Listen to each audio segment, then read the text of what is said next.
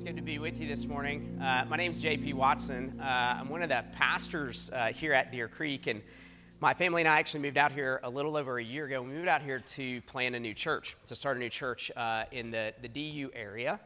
Uh, up towards the, the edge of the south part of the city. So, if you're here and you're visiting with us this morning, we're glad that you're here uh, with us. We are doing a short two part series that we started last week, thinking about the church together. Uh, and last week, uh, we looked at uh, what is the church. And we looked at what uh, the Bible has to say about what the church is that the church is a building, it's a body, it's a family, and it's a bride, and all of that wrapped up into being defined by Jesus and what he has done in his life and his death and his resurrection. And so, our kind of rooting text, our text that's sort of rooting this whole thing, comes from Matthew chapter 16, where Jesus talks to Peter and he talks about his church and that the gates of hell will not prevail against it, that Jesus will always be building his church.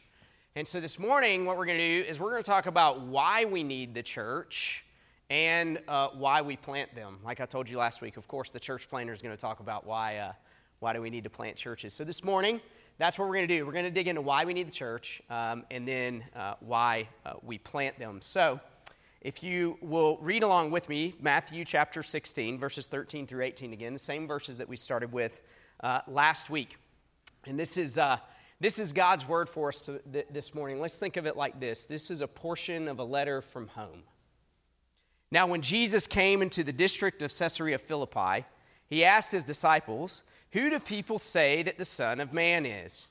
And they said, Some say John the Baptist, others say Elijah, and others Jeremiah or one of the prophets. And he said to them, But who do you say that I am? And Simon Peter replied, You are the Christ, the Son of the living God.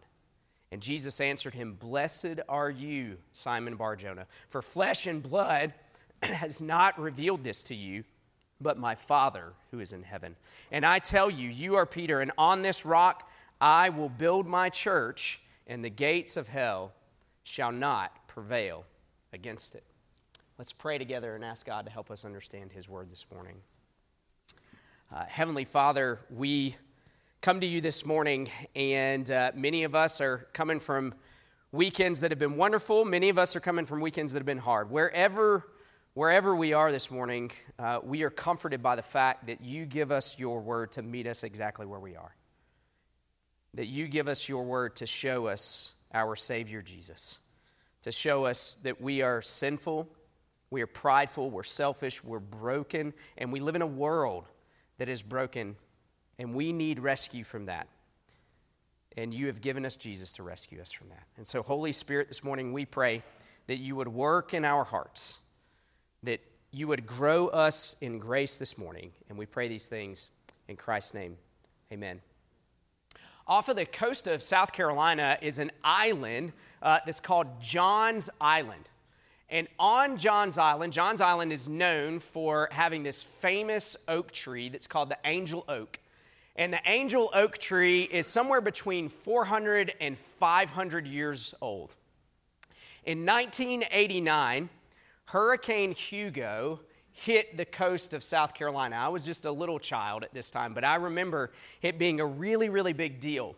They actually turned the, the interstate I 26 to where everything was heading away from the coast to get everybody out of there. And it was the largest hurricane, and still is the largest hurricane on record to hit the coast of South Carolina. It absolutely decimated everything. It decimated everything. It decimated everything on these uh, barrier islands that are all along the coast.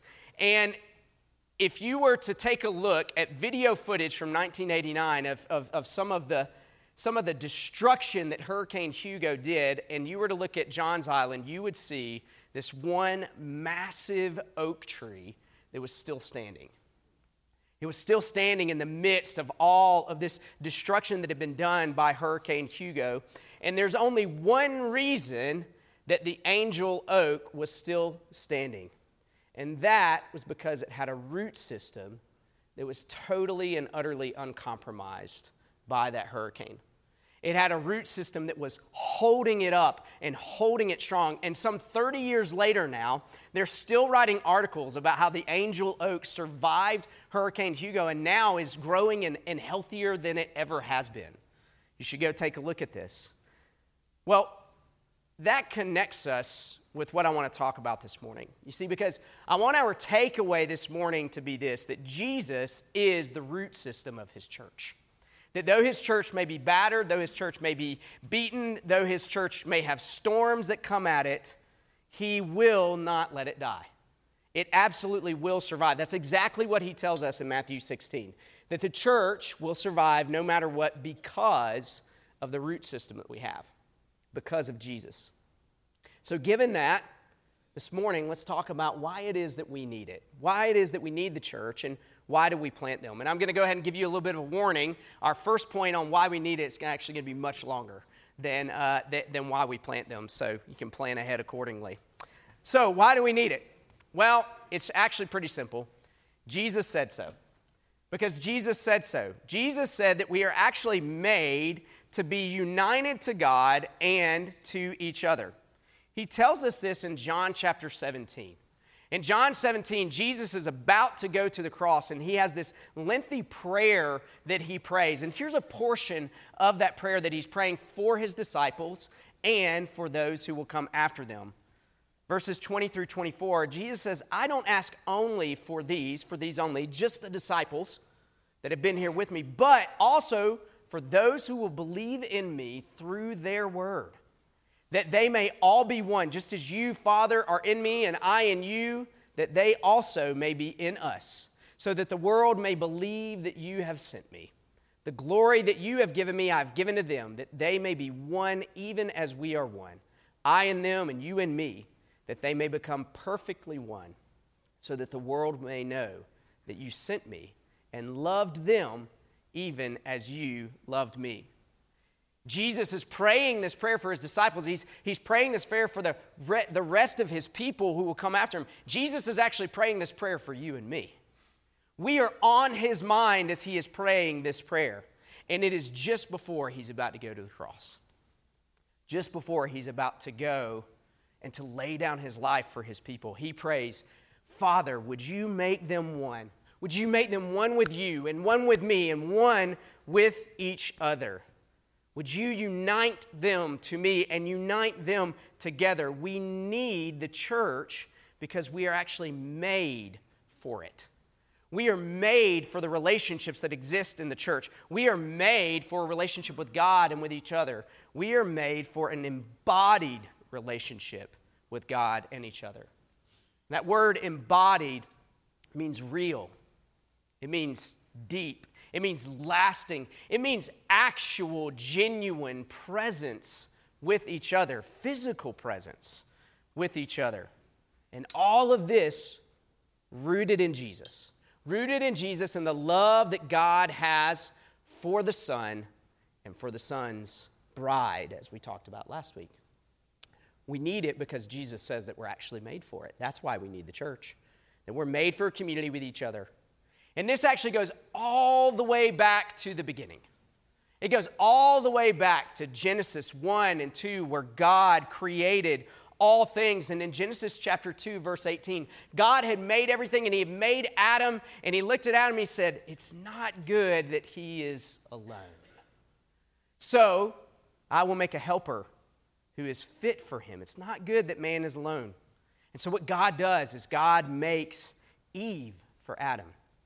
And he tells Adam and Eve, here's what you're supposed to do living in my creation, living in relationship with me and with each other. You're supposed to be fruitful and to multiply and to fill the earth. You're supposed to make other little image bearers for relationship with you and relationship with me, an embodied community of people. Remember, God has always been building his church. We're made for the church. But that is really hard, isn't it? That's really, really hard. It's really hard to think about engaging in those kinds of relationships. It's really hard to believe that we're made for those kinds of relationships. And the reason that it's so hard is the very reason that Jesus had to come into the world in the first place. The reason that Jesus prays this prayer in John 17 and asks for us Father, give them to me. And that reality is the reality of sin. The reality of sin. You see, Adam and Eve were made for this relationship with God and made for a relationship with each other to be fruitful and to multiply. And God told them, There's this one thing, I don't want you to eat of the fruit of this one tree. In the day that you eat of it, you will surely die. You will bring death. You will bring chaos. You will bring destruction into the good creation that I have made. And Adam and Eve thought they knew better than God. And so they disobeyed. They ate from that tree. And sin entered into, into the world that we live in. One pastor's described sin like this is sin is the sand in the gears of our relationships. If you're mechanically inclined at all, if you like cars or anything like that, what would happen if you put sand in gears? Bad things, right? It would mess everything up. Sin messes everything up. And we even see it immediately when Adam and Eve are called out by God. God comes to them and says, Where are you? What did you do? Adam says, Hey, hey, hey, hey, the woman that you gave me made me do it. See, see, Adam not only blames Eve, Adam blames God. He blames God. The reality of sin in the world the reality that, that, that, everything is broken and that we are broken, that chaos exists, that there's sand in the gears of our relationships. Things don't work right because of our sin. Do you feel that? I know I do. I feel that because oftentimes I just think that I'm better than everybody else. I do. Like, if, you really got down underneath my heart, oftentimes I just think I'm better than everybody else. And you know what the Bible calls that? The Bible calls that pride. And pride is a sin, it messes everything up. Pride is thinking that we are better, thinking that we know better, we know more, we care better, we care more, that we are more competent than God, than each other. And it messes everything up. And this is what it leads to. You see, pride leads to not trusting God and that He has our good in mind all the time. It's not trusting that God loves our children more than we do. We think we know better than God when it comes to parenting, oftentimes. I know I do. I don't trust God that He loves my kids more than I do. And I become convinced that if I just put the right inputs into their little brains, then I'm going to get the right outputs out as well too. And that's even assuming that I know what right is. And so I don't trust God. Not relate. And what it leads to is us not relating to our children in a relationship with one another, but actually becoming just more like a taskmaster to, master to them and not in a relationship with them. I often think that if I can control their brain, then I can control their heart. We do it to ourselves too. We think the same things about ourselves. If we, we put in the right inputs, then the right outputs are going to come out as well too. And so what that ends up doing is we end up growing in pride toward one another. We end up thinking that we're better than other people, that we know more than other people, that we care more than other people. We become very judgmental towards others. And then we end up thinking, well, what others really need is they just need my experience in their lives. And so we relate to one another just trying to sort of duplicate our experience in other people's lives. And eventually, what that turns into is we think of people more as projects than we do as those who bear God's image in His world. You ever been on the receiving end of that? It's no fun. But here's what's true we're all also tempted to do that too. And it's pride, it's sin, thinking somehow we have this notion that we're better. This is why Jesus asked for us in John 17. This is why Jesus asked the Father, Would you make them one? with me? Would you make them one with each other? You see, Jesus does not let us skip over why he came into this world. And it's because of our sin. It's because of our sin. That's why Jesus had to come into the world. And it cost him his life. It cost him a broken body given for us and his blood shed for us. And he prays this prayer on the way to the cross. He knows exactly where he's going. He's going to go and to become our sin for us so that we would be freed from it. So that we would be freed from pride. We would be freed from this notion that somehow we are better than others. Jesus goes to the cross to free us into this embodied community with Him and with each other. It's hard. It's really difficult to get over ourselves. it really is. It's, it's really hard to get past thinking that we are just the best thing that God has ever made. You know, it's also hard for other reasons too. Other reasons that I think have kind of become somewhat unique in the course of the last decade or so. It's also hard because increasingly we try to attempt to have community unembodied, that is, not really actually with each other. We do this through outlets that are called social media, right? We do this through Facebook, we do this through Instagram, we do it through TikTok, we do it through all of these other kinds of things. We try and we strive to grapple to have community that's a non actual presence kind of community, which is really pride at the end of the day, because it's saying, God, we can do community better than you can. We don't really need physical community. God, we can do this better. And so we even see this in the church. Churches that are totally built around online communities. That is no community at all. It is not. And the truth is actually bearing that out. It really is. The truth is bearing that out. It won't work. It doesn't work. Why? Because we're not made for it. we're made to actually be with each other. And so, what ends up happening when we try to do this community thing in a non actual embodied sort of way, we grow in frustration. We grow in cynicism and suspicion. We grow in anxiety, in depression. We grow in pride and judgmentalism. It won't work because we're not made that way.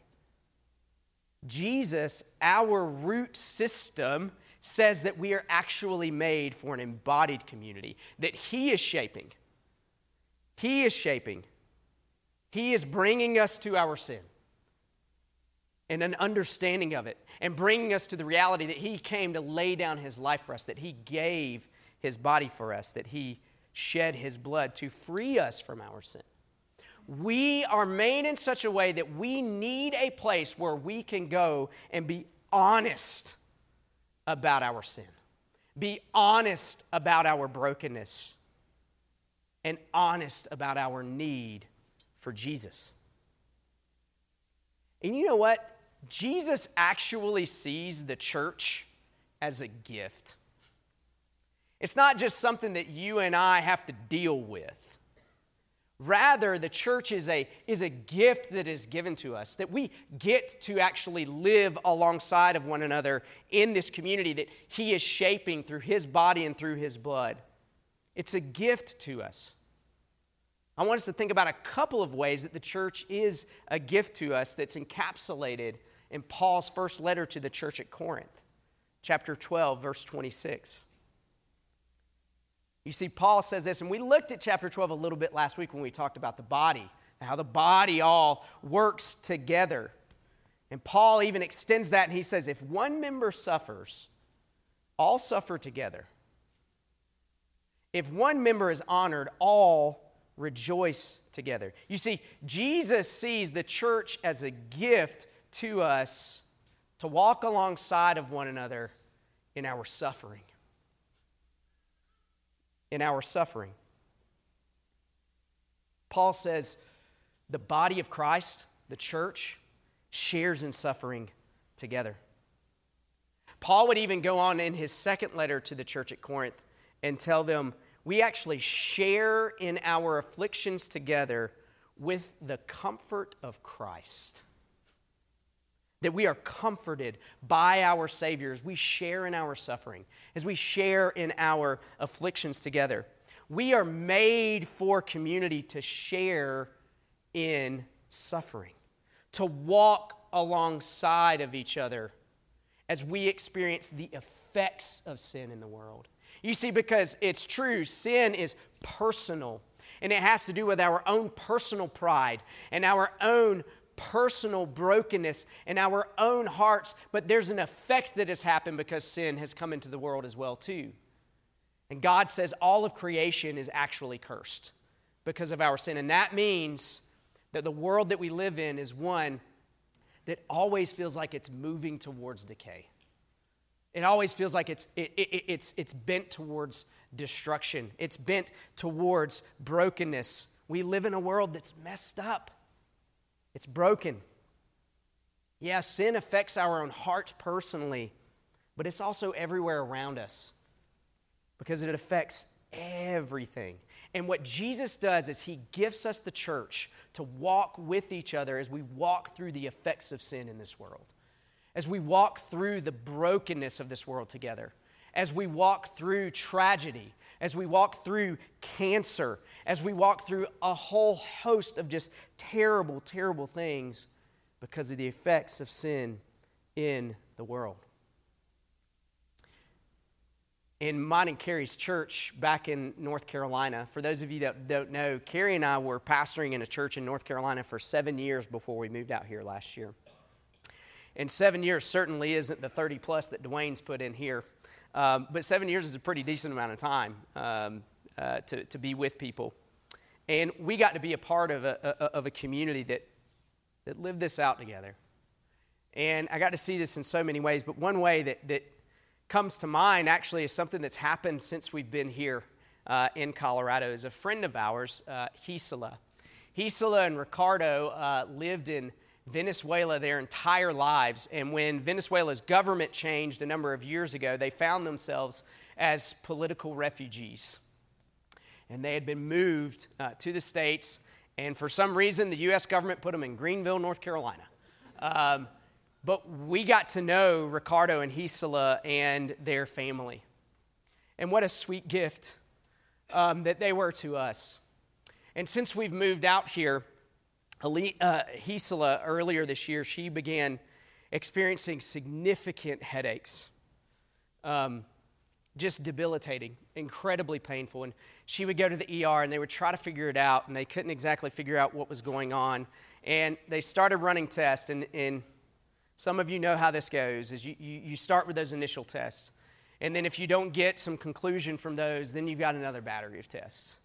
And then if you don't get some conclusion from those, you got another battery of tests. And that's when you're really getting into the scary area of things. And they couldn't figure out what was going on with Gisela. And so they finally did a scan of her brain. And they found a massive tumor in her brain. Um, and they went in for surgery to check as to whether or not it was malignant or it was benign. And it was, it was malignant. And just before they went into surgery, Ricardo looked at his wife, Gisela, and he said, Gisela, if I don't see you after this, I will see you in the resurrection.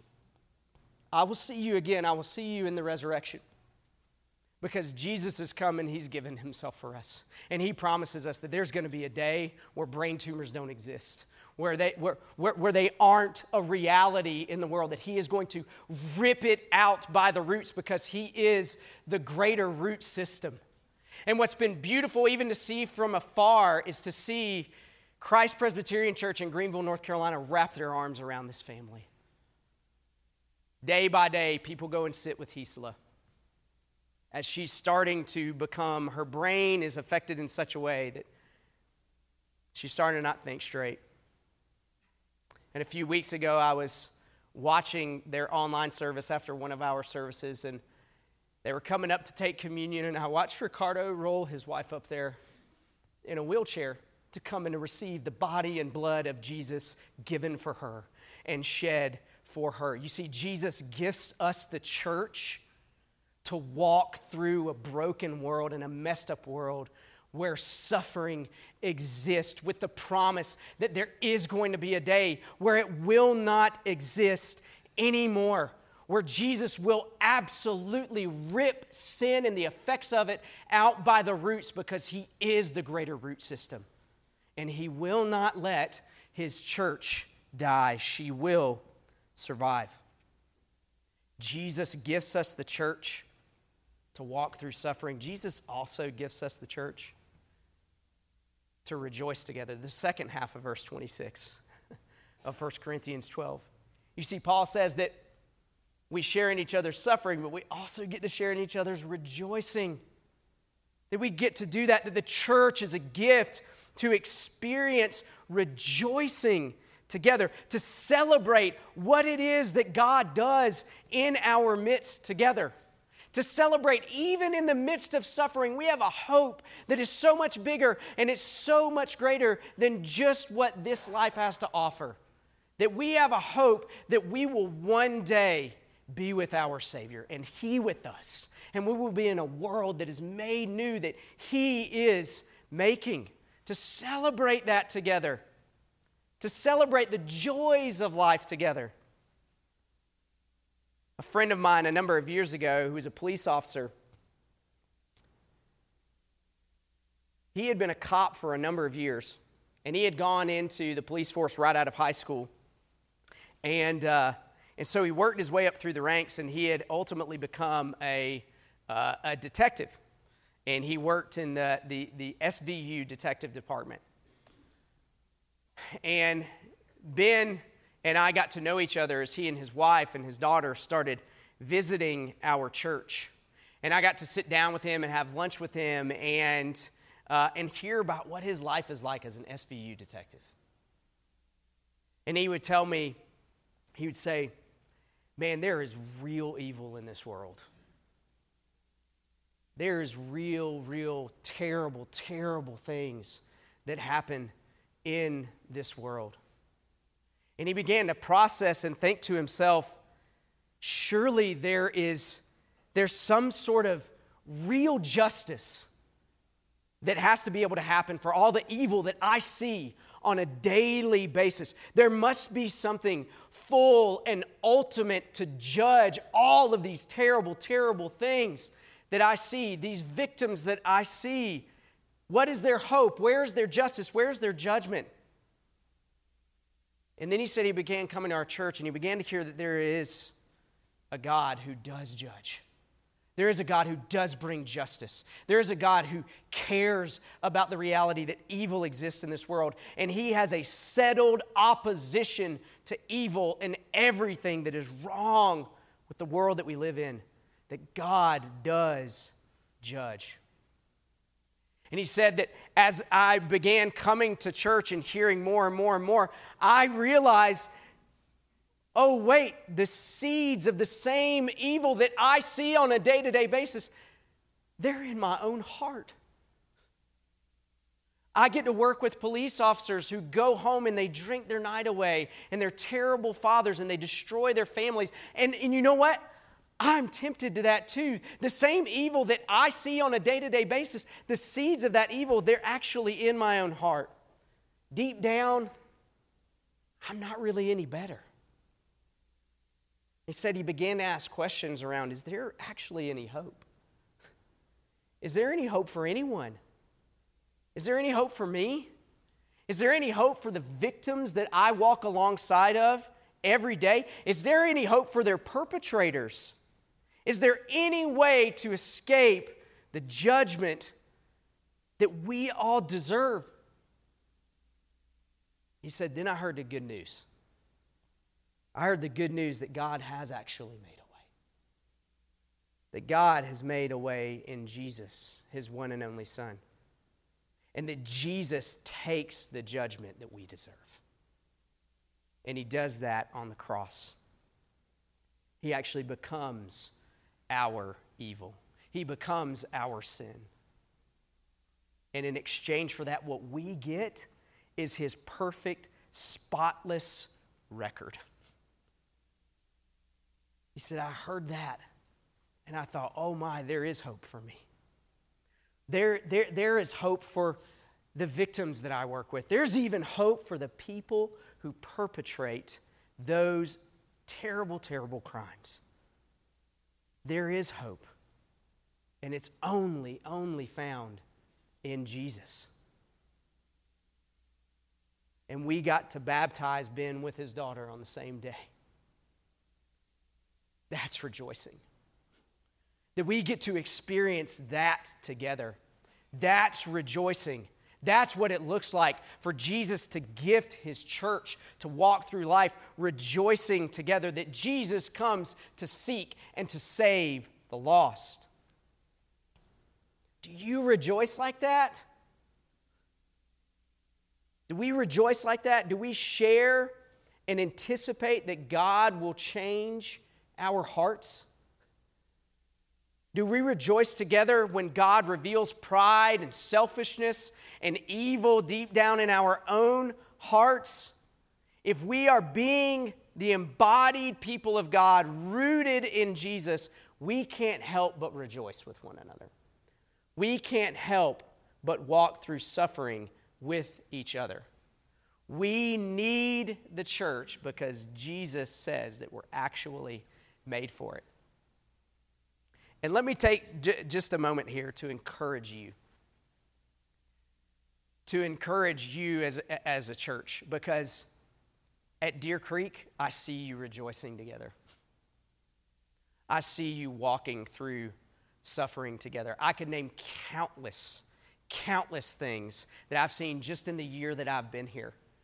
And so I want to encourage you that I see rejoicing. I see suffering. I see a place that wants to see people come in and to see this Jesus who seeks and saves the lost. I see a people who don't ignore the reality that the world that we live in is messed up and it's broken, but that we have hope, that we are a people of hope. So I want to encourage you. I see that happening here at Deer Creek. I see that happening. So, we need the church because Jesus says that we need it. Jesus says that we're actually made for it. So, why plant them? Why plant churches?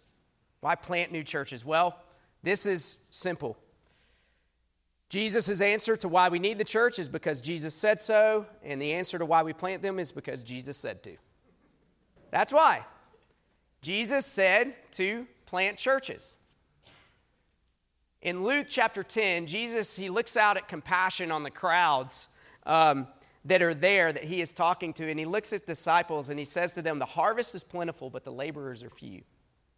Therefore, pray earnestly to the Lord of the harvest to send out laborers into his harvest. Jesus is talking about the church there, gathering people in, bringing people into the church. And then Jesus at the end of Matthew's gospel, after his resurrection, he gives this charge to his disciples that's kind of commonly known as the Great Commission. And he looks at them, says, Now the 11 disciples went to Galilee to the mountain which Jesus had directed them. And when they saw Jesus, they worshiped him, but some doubted. And Jesus came and said to them, All authority in heaven and on earth has been given to me. Go therefore and make disciples of all nations, baptizing them in the name of the Father and of the Son and of the Holy Spirit, teaching them to observe all that I have commanded you. And behold, I am with you always to the end of the age. Jesus plans to see churches embodied, the embodied community of God's people throughout time and space. That's his plan. It's always been God's plan. Jesus says, Go, go and make disciples. Go. The harvest is plentiful, but the laborers, they're few. And the net effect of that is that we would plant churches. And if you go and you read through the book of Acts, what you see is you see the followers of Jesus going out, going into new towns, gathering people together, starting new churches, and, and things moving along in such a way that, that the Apostle Paul ends up writing bunches of letters to these churches because you know what? They're a bunch of people who are sinners and we're messed up and we get together and then we rub each other the wrong way and everything. And Jesus says, I'm working in that.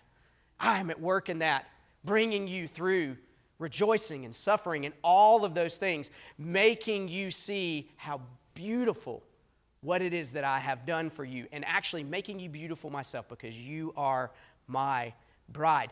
Jesus' plan is to see churches planted throughout time and space, embodied communities for our suffering, for our rejoicing, united to Jesus, being made one with Jesus and with each other in his life, in his death, in his resurrection. We must be about building these communities. This is the one thing that Jesus says that his church is supposed to do is to plant churches. Jesus actually commands it. We can't opt out of it because until Jesus comes back, there's more harvest to be gathered in. And so that's why Jesus says what he says. You know, and that really connects me to our own story of how we ended up out here. We had been in a community in, in North Carolina, at a church in North Carolina, where we had experienced living life alongside of people, walking through suffering and rejoicing together. And if you've, you've been in a community like that, and if you're here at Deer Creek, you're in that kind of community, it's infectious. It's an infectious thing. You, you, want to see more people come into that community, to come and, and to be a part of that community. And what that did for us is that opened us up to new possibilities. Might God be calling the Watson family to go into the harvest where the laborers are few? Uh, for those of you who don't know, in the city of Denver, north of about 800,000 people right now, we have uh, two sister churches in the city. If you blow that up to the metro area, you are getting we're, we're bumping up towards 4 million. Um, I think that we have a total, I think we have a total of 11 churches and church plants. It's still a lot. It's still, it's still a lot of people. And what we experience in our process of potentially coming out here is that Deer Creek was a place that shared in our suffering and rejoicing in North Carolina. As we talked to Dwayne, as we talked to Tim, as we talked to Daniel. You see, we began to open ourselves up to the possibility that God might be calling us elsewhere, calling us into church planting. And we began to walk down that path, sort of one step at a time, so to speak, not really knowing where it would lead and actually being okay with God saying, you know what? You don't need to go and do that. You need to stay right where you're at. But we began walking down this path. We talked to people who were thinking about church planting and, and talking about church planting. And we ended up getting put in touch with this network called the Western Church Planting Network. And I reached out to the guy who was the director at the time, a guy named Ryan Sutherland, who had pastored in Missoula, Montana. We couldn't get our schedules on the same page. So, which was fine. We were okay. We were just kind of walking in this direction, so to speak. And then something big hit in 2020, in March of 2020, this thing called COVID. Not sure if you've heard of that or not. Um, and that paused the whole thing. We were like, okay, maybe church planting is something that's out there. But what we do know right now is that we're being called to pastor in this place through this thing. So we were like, okay, that's cool. No big deal. About a month into, into COVID, I received an email from Ryan Sutherland. He said, hey, I know this sounds really weird right now, probably, but if you're still interested in talking about this church planting thing, um, I'd be interested in talking to you about it. We're like, oh, okay, you know, nothing to, nothing to lose here on, uh, on our end. So got on the phone with Ryan and had a conversation with him. Figured out that the Western Church Planting Network's a, a approach to planting churches was really attractive to us because there was a process that was in place. And it was a process that was born out of failure. It was a process that had to get born out of coming to grips with, hey, maybe we're not doing this the best way. and we could do it better. That was encouraging to us. And what that process led to is that the way we plant churches in the Western Church Planting Network is we set up people with host churches that are healthy places, that are really invested in church planting and want to see churches planted. And so he put me on the phone with a guy named Tim Ringquist. And so I got on the phone with Tim and I started talking to Tim. Hey, how are you guys thinking about this and everything and all of that? And that conversation went, went well. Um, and I said, hey, would you, um, would you be willing to talk to my wife? Just, you know, just to Carrie, not to me and Carrie, but just talk to Carrie because she, she looks at things differently than I do, and that's actually really helpful to me. And so Tim was like, Yes, absolutely, of course I will. So he talked to Carrie. Carrie was like, Oh, yeah, that was a really interesting conversation. And then I sat down and I talked, this is all via Zoom, right? Yeah. Um, with Daniel and Tim and Dwayne over Zoom. And at the end of that conversation, I was like, Man, I mean, I kind of really like how these guys are thinking about stuff and what they're doing out there and everything. And uh, then they said, well, we want to talk to you and Carrie together as well, too. And like, okay. So Carrie and I get on a Zoom call with them, and we're talking with them and everything. And um, in our minds, we're thinking these are just conversations. Um, we're just we're just checking this stuff out and everything. We got to that the end of that conversation, and uh, Dwayne on Zoom he said, Well, we want to be really upfront with you guys and really direct. And I was like, Oh, he's about to say something. You know, somebody says that to you, you're like, hey, Something's coming. I'm not sure what's coming. And he said, We are hoping. We are hoping and praying that God is calling you guys to come out here and plant a church in Denver. And in that moment, I was like, oh, oh, wow, like they're really serious about this. Because a guy who's been in ministry in the same place for 30 plus years doesn't say something like that off the cuff. He doesn't do that. And so we began to pray. And we began to go through the process of talking with our church family in North Carolina. And we began to ask questions about coming out here and everything. And the Lord ultimately was calling us out here to come and to plant a church. And so we left that community where we had experienced so much rejoicing, where we had experienced so much suffering together alongside seeing how beautiful Jesus is and what his promise to make us new, to for not only forgive us of our sins, but to grow us in his grace and to heal our wounds and to bring healing to the world as a whole. We began to process through that together. We began to cry together in North Carolina because we knew that the Lord was calling us out here.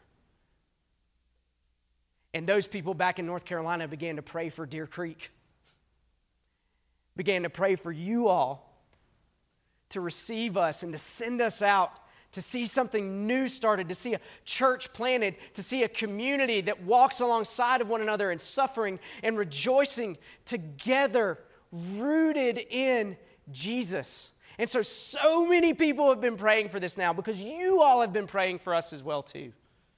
And we get to begin to see that stuff come to fruition. And Presbytery even says, yes, go for it, as Dwayne said last week.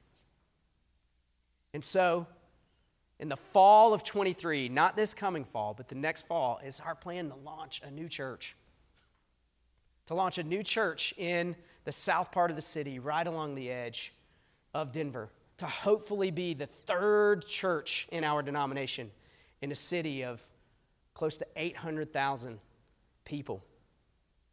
In the fall of this year, we'll, we'll begin having some conversations around what does it look like for you all to be a part of that for you all to come alongside of that, to see a new church planted, to be a part of this bigger picture and this bigger vision of things because the harvest is plentiful, but the laborers are few. And Jesus calls his church to plant churches. We want to be a part of what God is doing here. We want to be a part of what God is doing through Deer Creek, what God is doing through the Western Church Planting Network, to see more embodied communities rejoicing and even in suffering, rooted in Jesus, rooted in the good news that He has come. And as the author of Hebrews says, for the joy that was set before Him, He endured the cross for us, for his bride, and that he makes us one with him and one with each other. And to proclaim this together and to live it out in community, knowing that Jesus will not let the gates of hell prevail against his building, against his body, against his family, against his bride, against the church. Jesus will see it through. He is our root system. Let's pray together. Gracious Heavenly Father, it is out of your love for us that you would send your one and only Son. And you tell us that whoever believes in him will have life everlasting. And Jesus, you tell us that you came into the world to save the world, to save sinners like us, to forgive us of our sin, and to heal our brokenness. And you were resurrected. And we too have the promise of resurrection and new life in you. Holy Spirit, would, would you convince our hearts more and more and more of how wonderful this news is? And we pray these things in Jesus' name. Amen.